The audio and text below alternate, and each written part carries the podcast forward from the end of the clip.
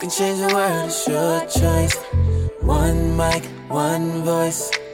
You can change the world, it's your choice. One, mic, one voice. You can change the world, it's your choice. One mic, one voice. Welcome to the One Mic, One Voice show, Building the Collective Conscience, a show that is created to give space where your voice, ideas, and informed opinions can be heard, appreciated, and debated. I am Michael Eric Owens. And I'm DT, back up in the place to be. Black in studios with my buddy. all, all spontaneous. oh man, it's good to be back in the studio. A lot of stuff is going on, man. A lot yeah. of stuff is. Every time you think that um, things cannot get more, more intense on the um, national level, and even what's going on here in Oklahoma City. We want to welcome all our listeners uh, from across the globe, all United States, world. all over um, on the continent of Africa, United Kingdom. We just want to say welcome. We appreciate. Um, Mike, you're gonna have to start working on your international greetings. Is that what it is? Yeah, we both do. That would I mean, be that. That would be some fun stuff to do. Yeah. Just like in, you know. Hola. Yeah. Yeah. Konnichiwa. Yeah. Go ahead, bro. I mean, I, I mean, I can go on and on. but man, today's show is titled um, "There is a double standard uh, in our country," and and and we we've touched on some of the things we're talking about today, but it's good to revisit. And I, I you know, with, with, with what has is going on here locally, with the teachers still uh, focusing in on um, striking come uh, April second. That's a hot topic. Uh, the North, the New York Times had an article about um, Oklahoma teachers.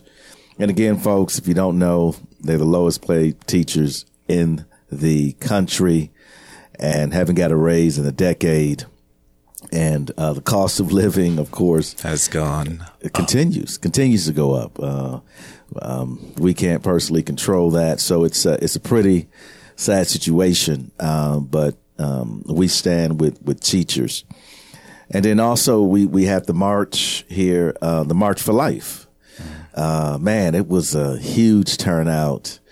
Um, and we're going to get into some of those idiosyncrasies of of looking at that in relations to uh, kind of the Black Lives Matter movement. But but man, I you know uh, I, I, just want to start off D by saying I really applaud the youth.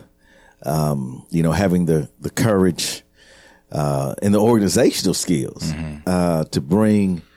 Man, it was a lot of people yeah. And this just didn't happen in Washington. It was all across the globe, yeah. really.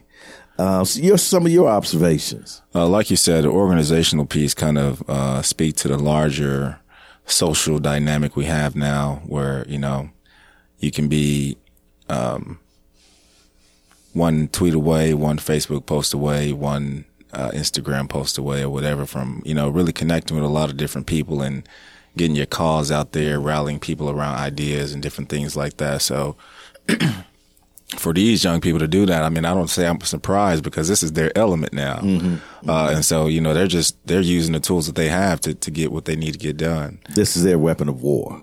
Okay, now. Right. All that's right. What, that's that's that's that's what they have. They they have uh, been birthed mm-hmm. into this social media. They know no world outside of this. This is the way they communicate. And what we're seeing is the power of this tool mm-hmm. used by young people. And um and I, I think it's I think it's great, man. Um, you know, you said it a while back how you felt like social media was really breaking down walls of division because of the way we can communicate and interact with one another, dispelling some of the stereotypical ways of looking at each other. And I agree with it. What we see today is, yeah, I can get into your living room. I can get into your car. I can get into your office. There's no other way we could have done that, you know, until now. Uh, and like you said, it's, it's, it's a, kind of a crazy thing too, but, uh, man, it's, it's, it's changed so many things, um, about even the way we kind of see each other and that's kind of what we're talking about uh, today. And I think anybody that that says um, these are young people, um, and uh, they really can't change anything. Well, we have to understand that throughout history, um, movements like this have been done by young people. Mm-hmm. I mean, you look at the civil rights movement. Look, we, we can even we can even go back to uh, the Vietnam movement, right? Uh, these were young people um, that stood up against the government and the, uh, the political leaders, political pundits of their time, and so uh, it's nothing different. They're flowing in a tradition that was already created in times past, and so I would say, you know what? uh, do your thing. Yeah. Uh, but but I do have some healthy criticisms uh, about uh, um, the perception and reaction mm-hmm. to um, to what's happening, and there, it's only healthy because I'm excited about what's happening. Don't get me wrong, but I consider myself a social critic, so therefore I have to say the things that a lot of people don't want to say. And uh, trust me, we'll be saying a lot of that today. Um, but man, I, I, I want to just take a minute and listen. Uh, let's let's listen to this video. This brother, Stephen Clark. Mm. We talk. It's still happening, folks. Yes. Just because it's not in your face, just because Stormy Daniels, right, and his uh, McDougal character are coming out saying that they've been, you know, freaking with the president, right? Okay, that's not everything. Just the Russian collusion. Black men are still being slaughtered every day in this country. And so take a listen to this. Police in California are investigating why two Sacramento police officers shot an unarmed black man 20 times and killed him. New video shows the officers opening fire. 22 year old Stephon Clark, a father of two, was in his grandparents' backyard when he was killed on Sunday. John Blackstone is at police headquarters in Sacramento, where they have a lot of questions. John, good morning. Good morning. Well, Sacramento police say the two responding officers believed Clark was pointing a gun at them. But despite the newly released police body cam and helicopter video, there are still questions about why police fired 20 rounds at Clark. Hey, show me your hands! Stop! Stop! Police body camera video released by the Sacramento Police Department shows the moment two officers opened fire on Stephon Clark. Show me your hands! Gun, gun, gun!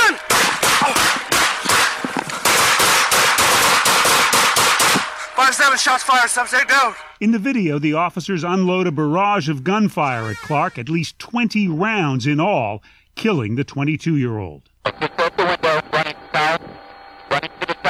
Police believe Clark smashed a number of car windows and a sliding glass door in a South Sacramento neighborhood Sunday. Officers chased him to his grandparents' backyard. Police say they thought Clark was pointing a gun at them.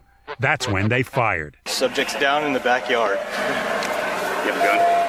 Uh, we, we haven't secured it. Police never found a firearm, only a cell phone we want everybody to see the video, and that's why we made it a priority so that everybody has the opportunity to see what we have the opportunity to see. They came from that direction. They came from this the direction. The Clark family's attorney, Melissa Nold, says nothing in the videos will justify the shooting. You see officers saying gun, gun, gun, and them opening fire. And for the Clark family, they're promising justice. You're going to know his name forever, John. You hear me? You're gonna remember like like how you know Trayvon Martin, Mike Brown, Eric Garner, Tamir Rice. You're gonna know. You're gonna know him. You know what I mean? You're gonna remember this. Clark had prior run ins with the law, including for robbery and domestic violence. Sacramento police say the two officers involved are now on paid administrative leave. John? Okay, so he had prior run ins with the law. So that, that, Mike that must, talked to yeah, me about the relevance. Yeah. See, that, that must justify the killing, right? now, do we know whether the, the, the police officers had prior um, complaints against them or mm-hmm. prior accusations against them? Why is it? And this is the this get this is the beginning of our double standard. Why is it that they have to say he is a criminal? That's basically what they're saying, mm-hmm. right? He has prior run-ins with the law. Was he convicted? they didn't say that right? He had prior. What does that mean? I mean, was he questioned? Was he pulled over? Was he arrested? Was he, why, why, why is that even, as you say, relevant? Mm. Because what you have to do, what you have to do to justify, to appease white privilege theology. I'm gonna call it a theology because it's it's like a religion nowadays. In order to appease that, you have to criminalize and demonize the unarmed. Let me repeat that: the unarmed black man. Unless they start making cell phones that look like guns. I mean, okay, let's just let's just look. The man is running away. He's not standing there confronting the police. He's not running at them. I didn't hear that man yell nothing back at them, threatening. He was running, guess what, D? For his life. Run. It's at, it's at night. and you got cops coming at you? Are you? I'm running for my life. Walter Scott. That was during the daytime. South Carolina, running from a cop. He got shot, what, nine times? Okay. 22 years old. A father of two. Two more black kids that have to grow up without a father, knowing their father was viciously murdered. Oh, he he was he was suspected of smashing in car windows. Hmm. I, I thought we had a court of law, man. Due process and uh, all that, right? The Fourteenth Amendment, right? I, I thought we had due process. Obviously, if you are black, your your your due process happens on the spot. Hmm. This how we gonna process your ass. 20 shots? 20 rounds of a man running from you. I, I'm I'm really speechless, man. You know, even hearing all those shots like did something to my spirit. Just, uh, you know, I mentioned a few hundred episodes back, maybe. You know, where would we be uh, when we aren't having these type of conversations? And here we are, not hundred and something episodes later, um, dealing with the same issues that we've been dealing with, been bringing to the table, and been trying to understand. Uh, I, I just, I wonder what the, um, the psychology is behind, you know, criminality when it comes to black people. Where is the outrage? Where is the okay? because okay. it's like his. I mean, it didn't matter who he was. You know, it's the fact that he was a black male, um, maybe perceived as dangerous, perceived as uh, somebody threatening. It was dark. Um, but his skin was telling another story than what was actually going on at the time. He was already guilty. That's the problem, folks. Listen, we got to take this break, but we're going to come right back and we're going to get into this thing double standard. Why is there not such outrage over black men being slaughtered in the streets? But we have, don't get me wrong, any loss of life is wrong. But you have students being shot in the suburbs Mm. and everybody's outrage. But black men have been dying for generations. Very little reporting done. Okay. Folks, we're going to take a break. We'll be right back. Oklahoma Humanities Brainbox podcast uses the humanities to take listeners on a deep dive into the issues affecting American society and culture. Join some of Oklahoma's most interesting and knowledgeable humanities scholars to explore how history, literature, ethics, philosophy, and other humanities fields inform our understanding of current events and the human experience. And to find the Brainbox podcast, simply search Brainbox Podcast on iTunes, Podbean, Google Play, and any other podcasting library. If you have any ideas or comments rattling around in your noggin, email us at brainbox at okhumanities.org.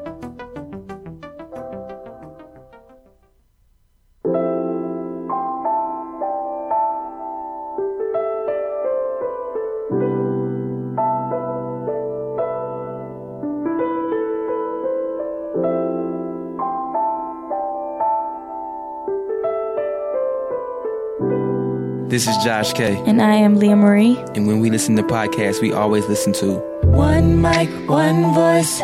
You can change the world, it's your choice. Your choice.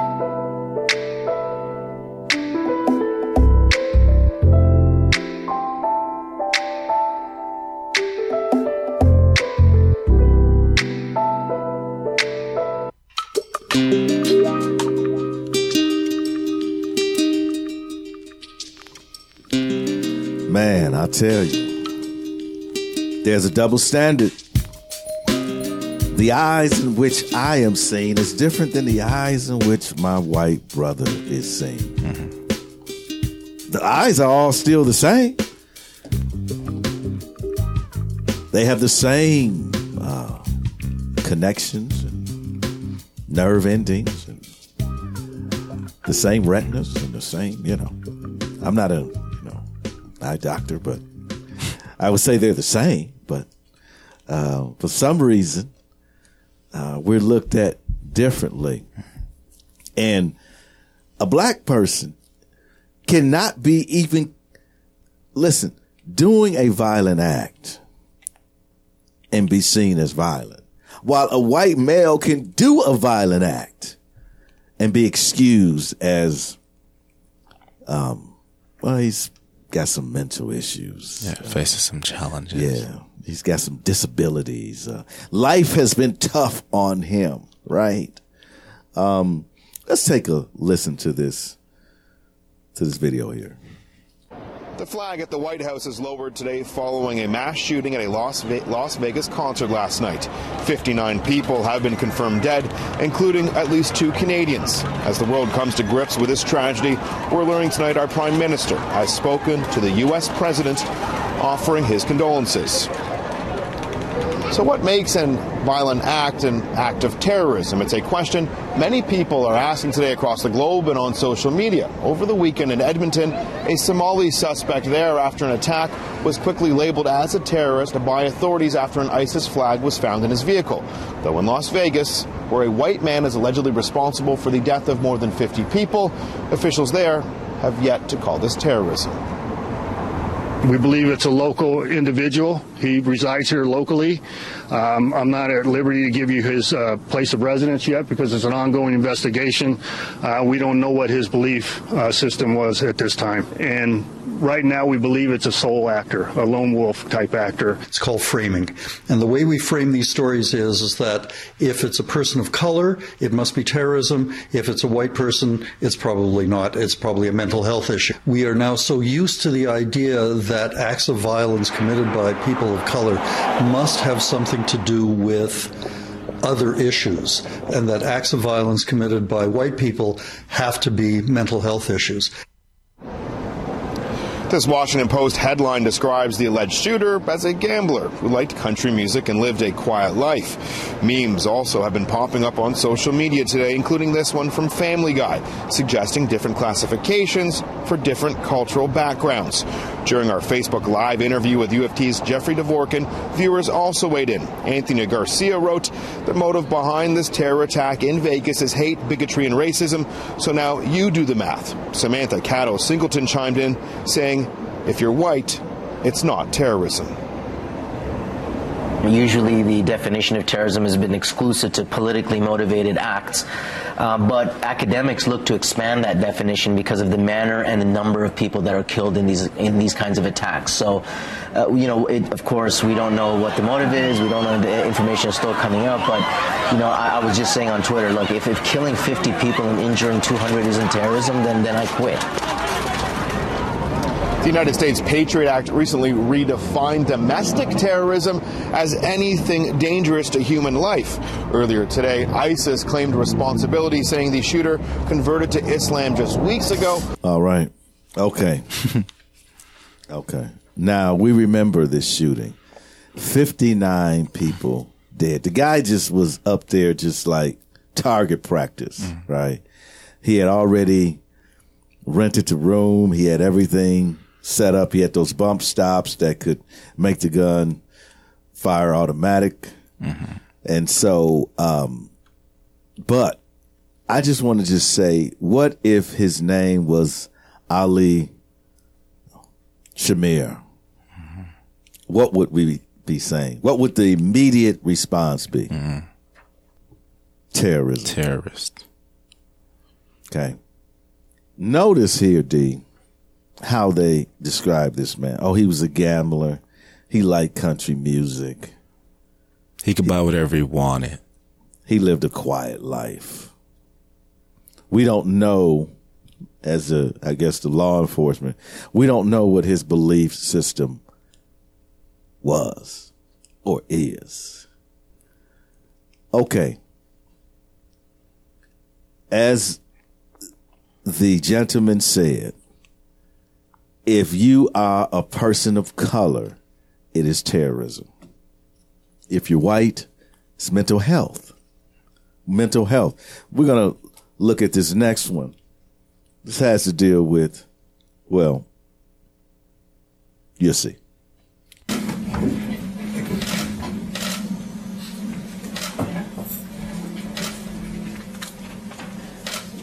Charleston is a very strong community. We have big hearts. We're a very loving community. And we are going to reach out to everyone, all victims, and we will touch them. We have victims, nine of them. But we also have victims on the other side. There are victims on this young man's side of the family. Nobody would have ever thrown them into the whirlwind of events that they have been thrown into. We must find it in our heart at some point in time not only to help those that are victims, but to also help his family as well.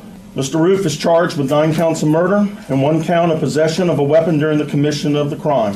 Mr. Roof, is your address 10428 Garners Ferry Road in Eastover, South Carolina? Is it? Yes, sir. Thank you, sir. What is your age? 21. You're 21 years old. Are you employed? No, sir. You're unemployed at this time? Yes, sir. Thank you. Would you like to make a statement in regards to this hearing concerning Ethel Lance as a victim, ma'am? hurt me. You hurt a lot of people. But God forgive you. And I forgive you. We welcome you Wednesday night in our Bible study with open arms. You have killed some of the most beautifulest people that I know. Every fiber in my body hurts. We are the family that love built. We have no room for hate, so we have to forgive. I pray God on your soul, and I also thank God that I won't be around when your judgment day comes with Him. May God bless you. On the nine counts of murder, I do not have the authority to set bond on these charges. On the count, one count of possession of a weapon during the commission of the crime, a violent crime, I'm setting your bond, young man, at $1 million. Is there anything else to come before this court today in regards to this case? Hearing none, we stand concluded in this hearing. Thank you.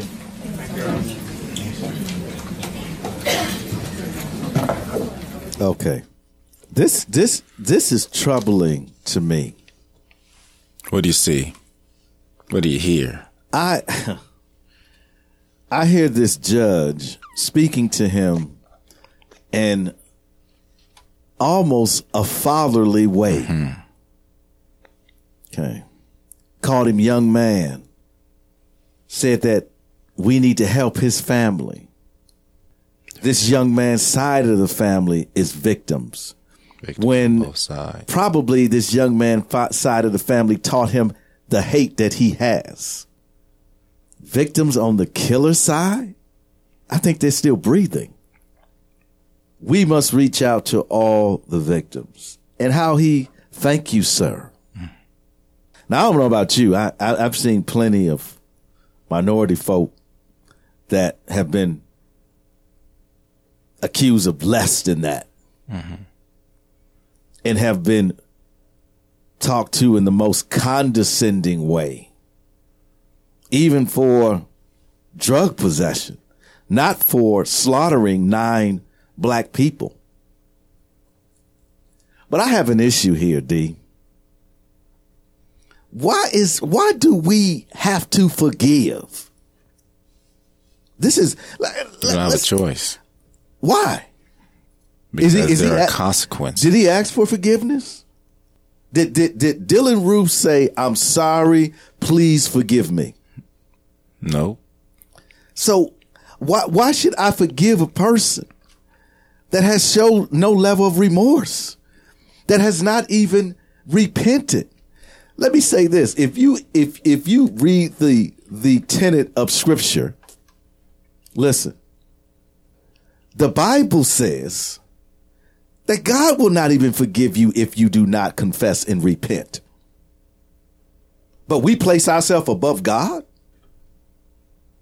God Himself says, you must repent, confess with your mouth, acknowledge what you have done wrong. So I don't understand this this this philosophy that somehow as black people we need to forgive people that murder us. Now, I can say one the only anger and bitterness can tear up a person, right? But there's a certain thing as righteous anger. Mm-hmm. Right? There's nothing wrong with being angry.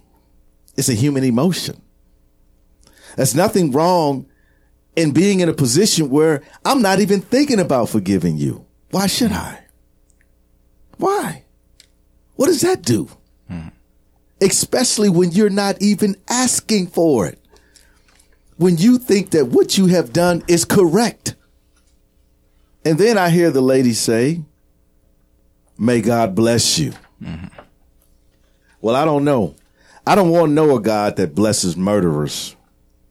I don't want to know a God that will come into his sanctuary and murder nine of the people that are serving him, and he will turn around and bless the murderer.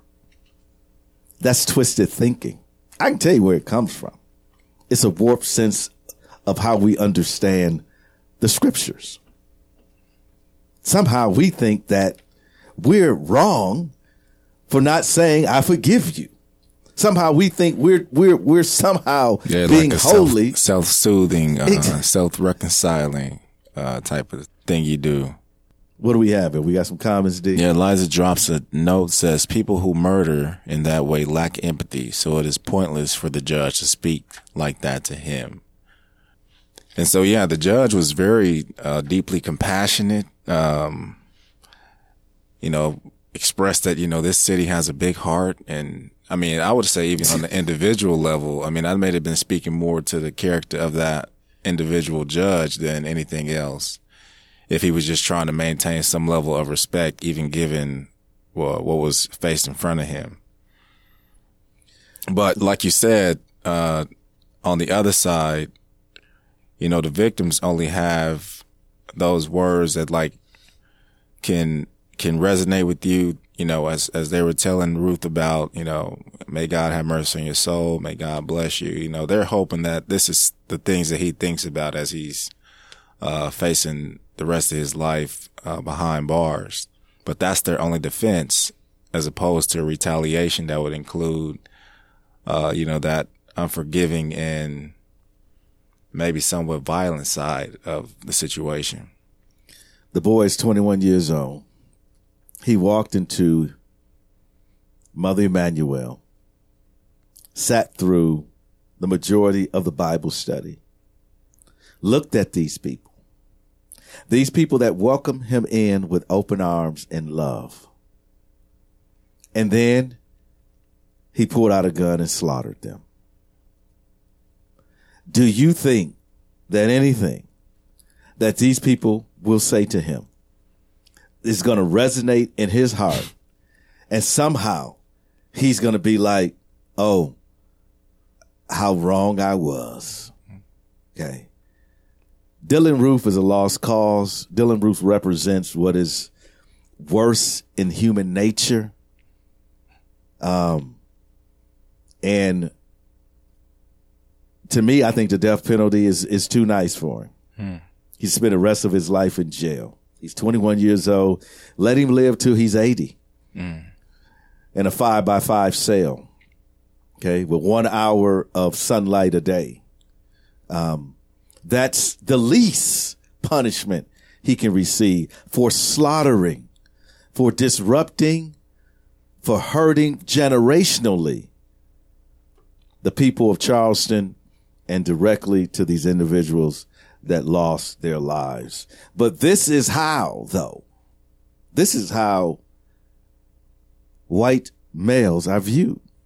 If this had been a black man that went into a white church that sat in on their Bible study and then pulled out a gun and slaughtered nine people, would they had have taken him to Burger King? He probably wouldn't have made it to jail. They probably would have killed him. Would the families be on the flip side saying, Oh. we forgive you? Or would the judge May be God saying, bless you. Or would the judge be saying, listen, There uh, are victims on both sides. and we need to help his family. This is what I'm talking about. It, folks, pay attention to the subtleties that you see. Um, now let's let's let's just talk a little bit about just recently. We've had this person. I'm not going to even name him. I'm gonna call him like everybody else has called him, the Austin Bomber. Right now, this is what law enforcement, the guy that got up that was talking about him, said because he gave this 25 minute sort of my life and what drove me to this point, right? Having listened to that recording, this is what this law enforcement official said. He does not at all mention anything about terrorism. Let's mark that one. Nor does he mention anything about hate. Let's mark that one. But instead, it is the outcry, let's mark that one, of a very challenged young man. Let's mark that one.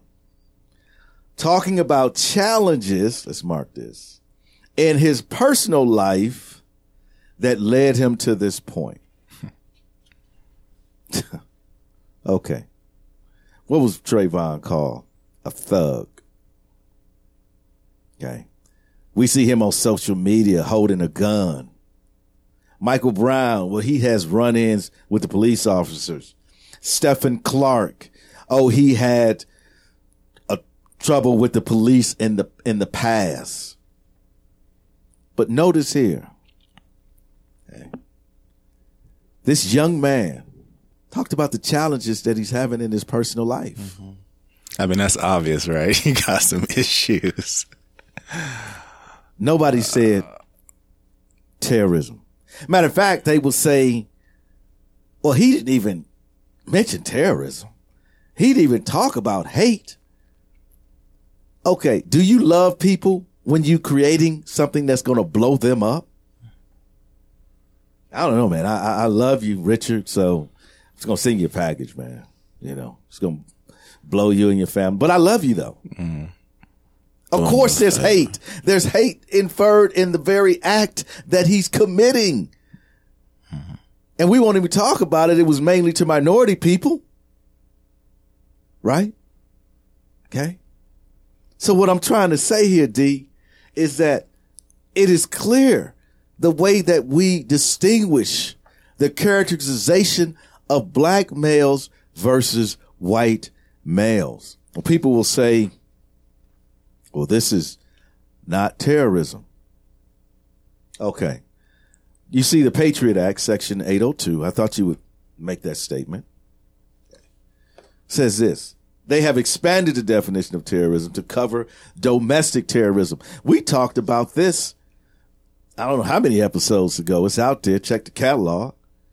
A person engaged in domestic terrorism if they do an act dangerous to what? Human life. Blowing what about a bomb? Okay. Isn't that dangerous to human life? What about the the the uh the guy in Vegas? Okay? Just randomly shooting is that dangerous to human life? Right? Okay, what about Dylann Roof walking in? Is that dangerous to human life? That is a violation of criminal law of a state of the United States. It's I don't know. The law doesn't say you can maul down a bunch of people. Law doesn't say you can make a bomb and send it around and blow people up. Okay. This is domestic terrorism. And folks, we need to understand that we can take Stephon Clark, we can take Michael Brown, we can take Trayvon Martin, we can take Walter Scott, we can take and see the way that they have been described. And then we can look at these individuals that do these massive killings. Stoneman Douglas. Okay, we're going to get to that. Killed all those kids. Ah, you know, he's trouble. Yeah, he's got mental health issues. That is domestic terrorism. Folks, listen. We're going to take a break. We're going to come back. Um, we're going to hit this comment right when we come back. We're going to get into this this thing, this correlation between what is happening now with the movement of the young people, vice what has been happening in our country all along with movements like Black Lives Matter and so forth. Folks, hang in there with us. We'll be right back.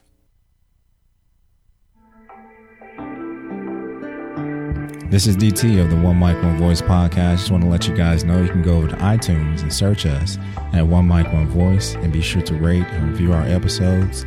Let us know about any feedback that you have and what you enjoy about the episodes. Also, you can go over to Stitcher where you can get the latest and freshest episodes of our podcast streamed directly to your smartphone or iPad. No downloading or syncing. How cool. Real smooth. Also, we just like to take the time to thank you for your time and for your energy and for spending time with us as we discuss the historical record of our time.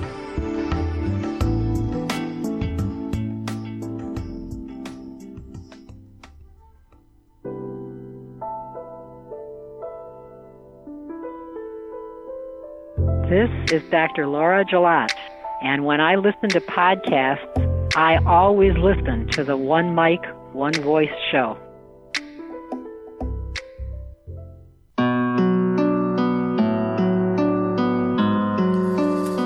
I don't know why, D. It's so hard for us to admit, to accept, to acknowledge, and then somehow come together to change the way we discuss these things. It makes no sense to me. Well, I understand why though. Because you can't maintain white superiority and white privilege and systemic racism if you begin to talk about the truth of why we exist the way that we do. I get it. Those in power. Folks, I want you to listen to something. We've already talked a little bit about it, but take a listen.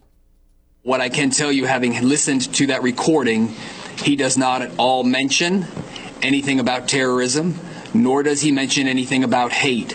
It is the outcry of a very uh, challenged young man talking about challenges in his personal life. All right, is ridiculous. No angel, thug, combative, career criminal, disrespectful. Were these terms used to describe evil white criminals who massacred their fellow Americans, or were these terms used to describe unarmed black men and children who were killed at the hands of police? Wait, hold on, what about these terms? Troubled child, nerdy, quiet boy, unemployed kid, clean cut American, boy with dry witted humour, So what about those terms? Were they used to describe white terrorists or black victims?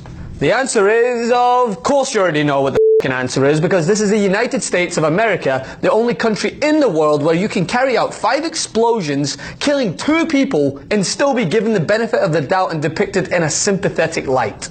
As long as you're white, of course. But if you happen to be black and have your life taken unjustly, you will be scrutinized, vilified, and have your name dragged through the dirt. It has been nearly 48 hours since Mark Conditt blew himself up after being tracked down by law enforcement and, as we have come to expect in this country, the humanization of a man who blew two black Americans to pieces has been gut-churningly despicable. From law enforcement choosing to highlight challenged young man to a full New York Times article portraying the Austin bomber as a quiet, nerdy, godly young man, we have seen whiteness at work on steroids. And not only that, some conservative mouthpieces, take a wild guess who, took to Twitter to give the voice to the real victims in this act of terror. Wait for it, Christians. That's right, our resident hypocrite Tomi made sure to skip her usual thoughts and prayers for the actual victims who died at the hands of this monster, and instead posted an article discussing how Christianity was the real victim. This coming from the same person who has built a career fear-mongering against all Muslims whenever an Islamist extremist commits an act of terror. But this all falls in line with the same deflecting, humanizing and downplaying of the evil actions of a troubled young man. A troubled young white man, that is. So I ask, where was the stern defense of a young man like Trayvon Martin, who, by the way, did not try to blow anyone up. In fact, all he wanted to do was walk home. But God forbid he put his hood up, right? For that, he was lambasted as a disrespectful thug by many of those in the media, who then offered an actual terrorist a pass. I can't believe this has to be clarified. But I guess we'll save the best juxtaposition for last, shall we? It so happened that on the same day a white suicide bomber decided to take his own life, two Sacramento police officers opted to take the life of 22-year-old Stephon Clark.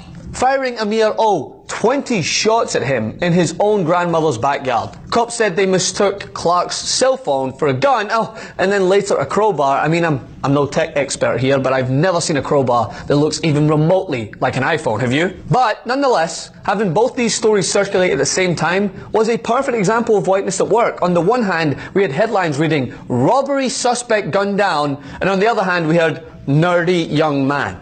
Wake up! The way this country continues to humanize white evil and vilify black victims shows how far we have to go in not only fixing the engraved racial bias that still dictates the perception of people in this country and in the media, but in truly understanding the threat white terror poses to us. And to do that, we have to condemn it with the same furiosity it deserves, not wrap it in privilege. Follow me on Instagram at Francis M. Maxwell and on Twitter at Francis M. Maxwell. Please like and share this video. Leave your comments. I will be interacting and as always, continue to resist. Wow. Francis M. Maxwell. Folks, follow him. That young man has a lot of positive things to say. I mean, he he he hit it. You know, this is what we've been trying to say, right? This is what we have been trying to say, D. Right? He's not black either. No, I mean, obviously you can hear it in his accent. Uh, but I think that's important that you point that out because it's not just us saying that, you know, these things are happening. It's other people, uh, of other colors, of our, uh, extension of white brothers and sisters that also understand, uh, what has happened. Liza is actually giving us a comment right now. A white female, uh, says, why is it when a black male or female commits a crime, the stereotype is they must be on drugs and nothing about the possibility of mental health. Well, I, I mean, I would say, you know, even when they're describing these, uh, these white guys who do these things, they become like a sociological symptom of society, you know, so uh, their background and how they were raised and all these other things come up when they're, uh, trying to explain to the public about who they are and what was going down. But when it's a black person, you know, the psychological symptom always almost is like with the individual. There's just something wrong with him. And now I have to address that, you know. Uh, it has nothing else to do with the way that, uh, these people's resources have been taken away, rejected. Um, their, their whole way of life is, is continuous and consistent with, you know, the pressures of the society. Whereas it is not just that one day they wake up and here we are. Uh, but like she's saying, you know, that perception of what it is to be black from the gate is often, often, you know, putting us at a at a at a disadvantage, uh, starting from behind, I, I, and then I- we become sacrifices to the systems. You know, the the you know Eliza's question can be answered this way. In the Stoneman Douglas incident, where 17 students were killed, just about all of us can identify with that. Either you have kids, you know, you have nephews, you know, a teacher. You can identify with students being killed. You can identify, get this, with the humanization of those students. Right? White people who happen still to be the majority can identify, especially in a white suburb, affluent suburb, can identify with that. When I have a black victim, what I have to do, if I want to prevent you from identifying with that, I have to dehumanize that person. Mm-hmm. So what I start off by saying, this person's not like you. He's a thug. He's a criminal. He's been involved with the law before. I talk about those things that distance you from associating with this person. Because if you associate with this person, all of a sudden now you go, well, man, that ain't right. How could you, how could you do that? Right? Just like in Stonewall Duck, that ain't, how could you kill those young kids? How could he come in and kill those young kids? But yet, and still, I can say, yeah, it was wrong, but he had mental health issues. Mm-hmm. All right. So it's not really his fault. Right. Right. This is a lone wolf. This is an individual. But when it comes to black people, yeah. Yeah, all black males are thugs. All black males are violent. All black males are because we pay the price for everything because we we're seen by the dominant culture as being monolithic. I love listen. Robbery suspect gunned down. right? Right then and there, you dehumanize him. You make him a criminal. You make him less than than zero. People can't identify with him. Guess what? In in in the mind, a person would say, "Yeah, he probably was deserving of that because he probably would have hurt somebody. He was trying to rob somebody." Although that has yet to be proven, right? And a nerdy white kid. Um. So, folks, what's the difference? I ask you, what's the difference in all of this? Huh? You got an unarmed black man, but you got a guy slaughtering 59 people. You got another unarmed black man, shot 20 times, but you got a 21 year old guy, a 19 year old kid going in killing 17 people. Okay. One is called a thug. Boston bombers, though they were white, although they identified as Muslims, it was terrorism. Guy in Vegas, love country music. See. Um, quiet another man. headline: uh, The man shot and killed by Sacramento police was turning his life around. His brother says.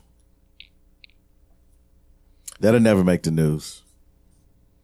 The dehumanization of black people is the only way white people can stomach the death of black people.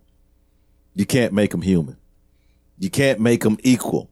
You can't, you can't make Trayvon Martin be your son. You can't do that. Now let's talk for a minute, D, about this massive rally that we had, this great movement that's happening in our country among our young people, started by mainly white young students. But let's talk about it in the light of the movement that was started called Black Lives Matter. Okay, so for clarity on both sides and what is being said. Well, one is stop gun. All both of them are basically to stop gun violence. Right.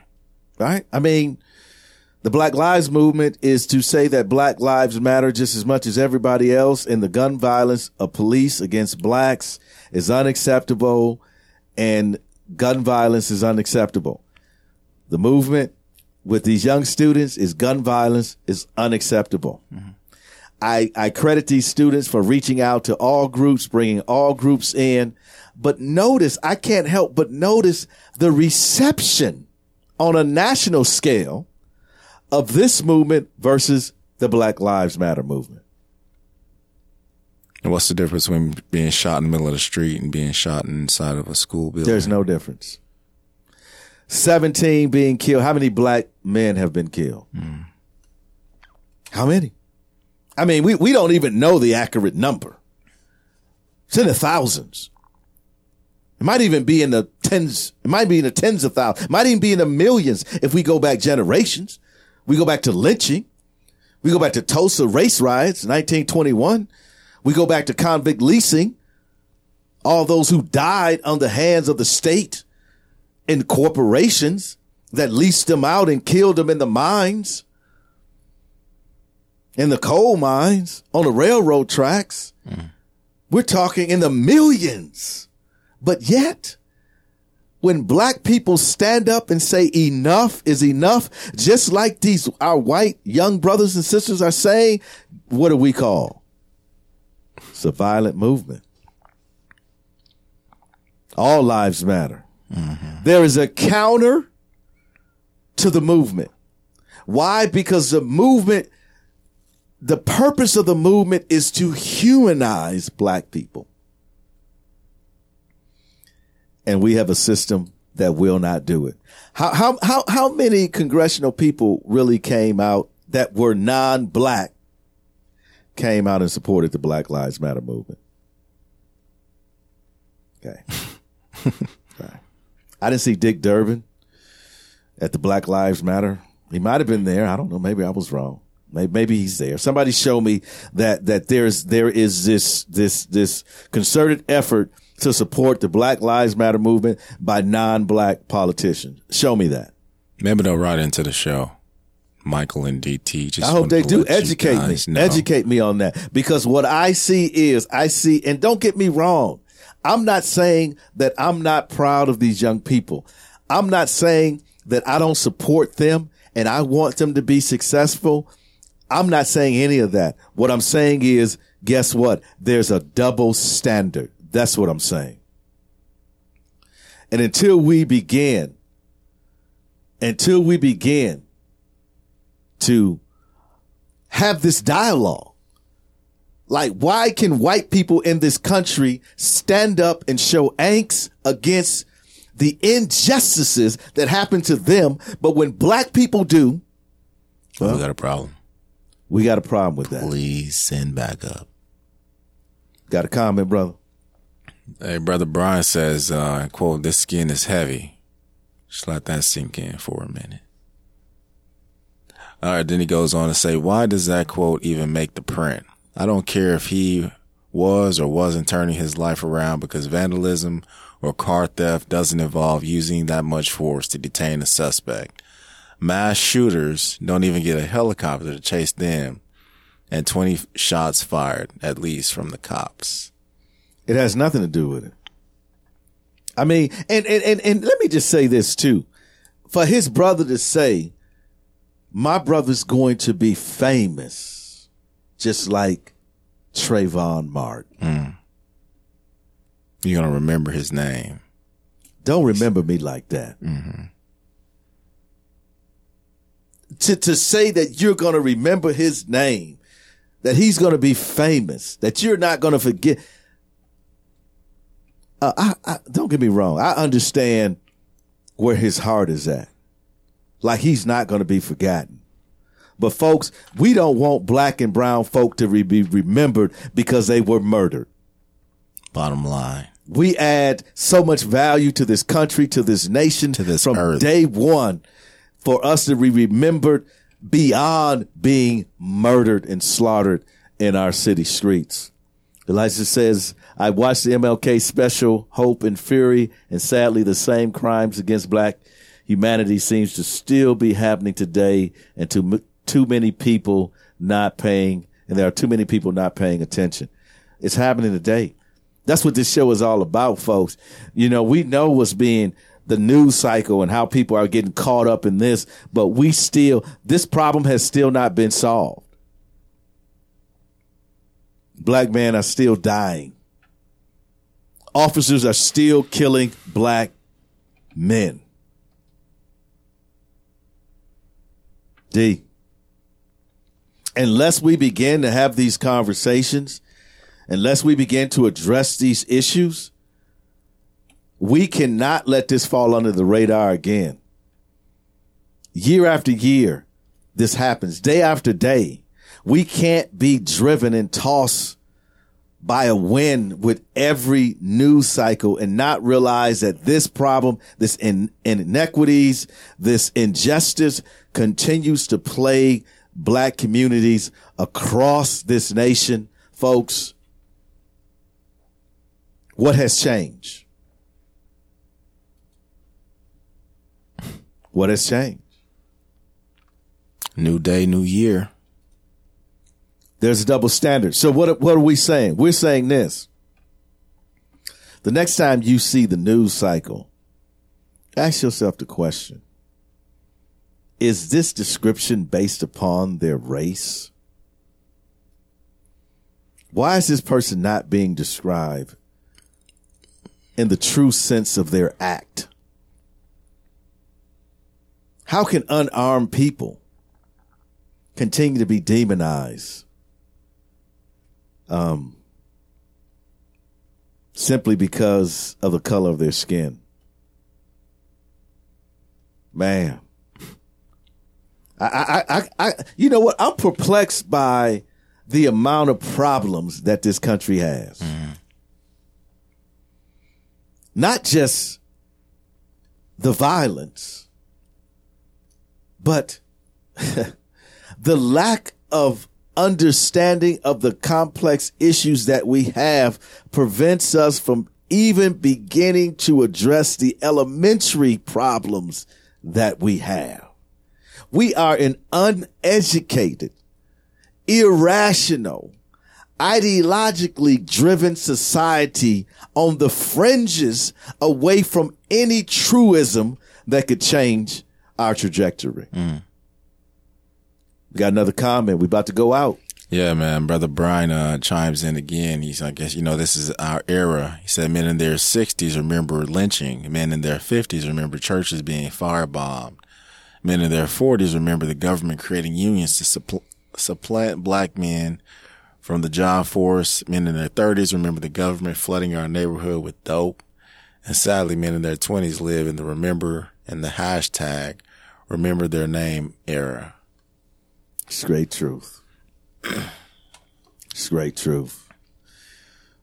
I mean, there is much work to be done. And it's deep because, you know, he's talking about, uh, remember the name, we're talking about, um, this kind of, uh, this double standard that we have. And the people on the other side of those names will be remembered in quite different ways. Um, our boy, um, Trayvon Martin's Yeah. murder Yeah, is a celebrity. Yeah, what was that fool's name? Probably not worth mentioning. Um, I can't even remember his name. I can't either. Who cares?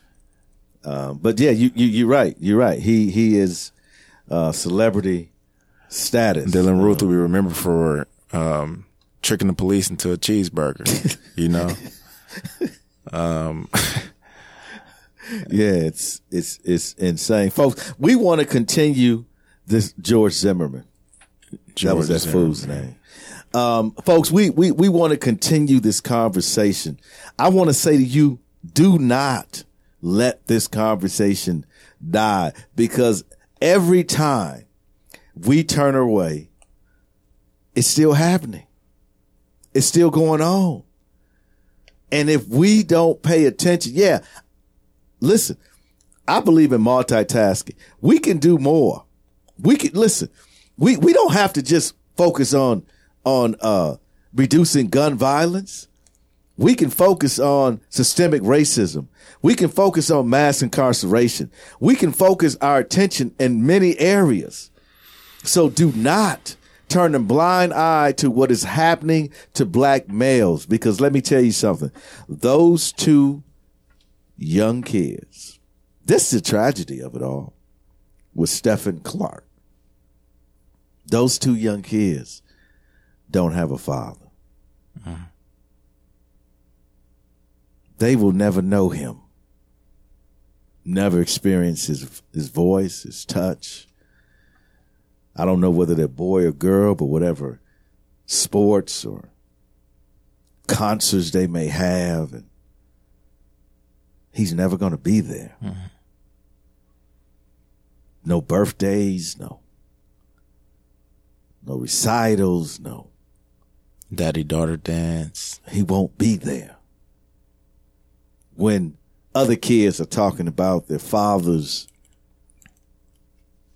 He they can't talk about him.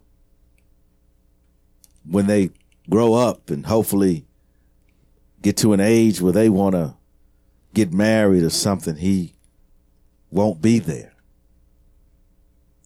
When that person needs some advice, struggling in life, he won't be there. Why? Because he was shot at 20 times and murdered. You see, we may move on, but this family can never move on. A mother has lost her son. A sibling has lost their brother, an uncle. Auntie has lost a nephew.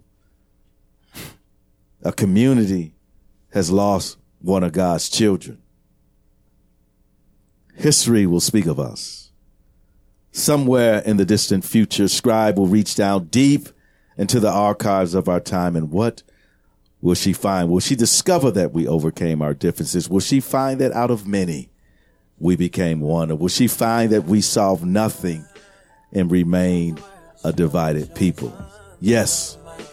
History will speak of us. We can make a difference if we try. We can beat the change that's in our lives. All we gotta do is work together. We gotta raise our children better. We gotta stop the hate, stop the hate, and spread the love. One mic, one voice. You can change the world, it's your choice. One mic, one voice. You can change the world, it's your choice. One mic, one voice. You can change the world, it's your choice. One mic, one voice. You can change the world, it's your choice. Your choice.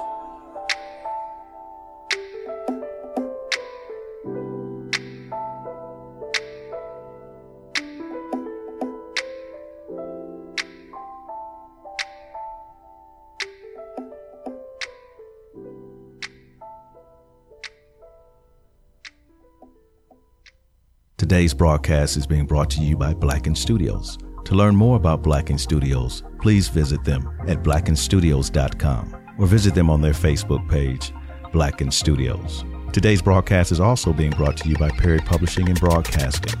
To learn more about Perry Publishing and Broadcasting, please visit their website at perrypublishingandbroadcasting.net. The opinions of the One Mic, One Voice show do not reflect the views of Blacken Studios or Perry Publishing and Broadcasting. Thank you for downloading the One Mic, One Voice show.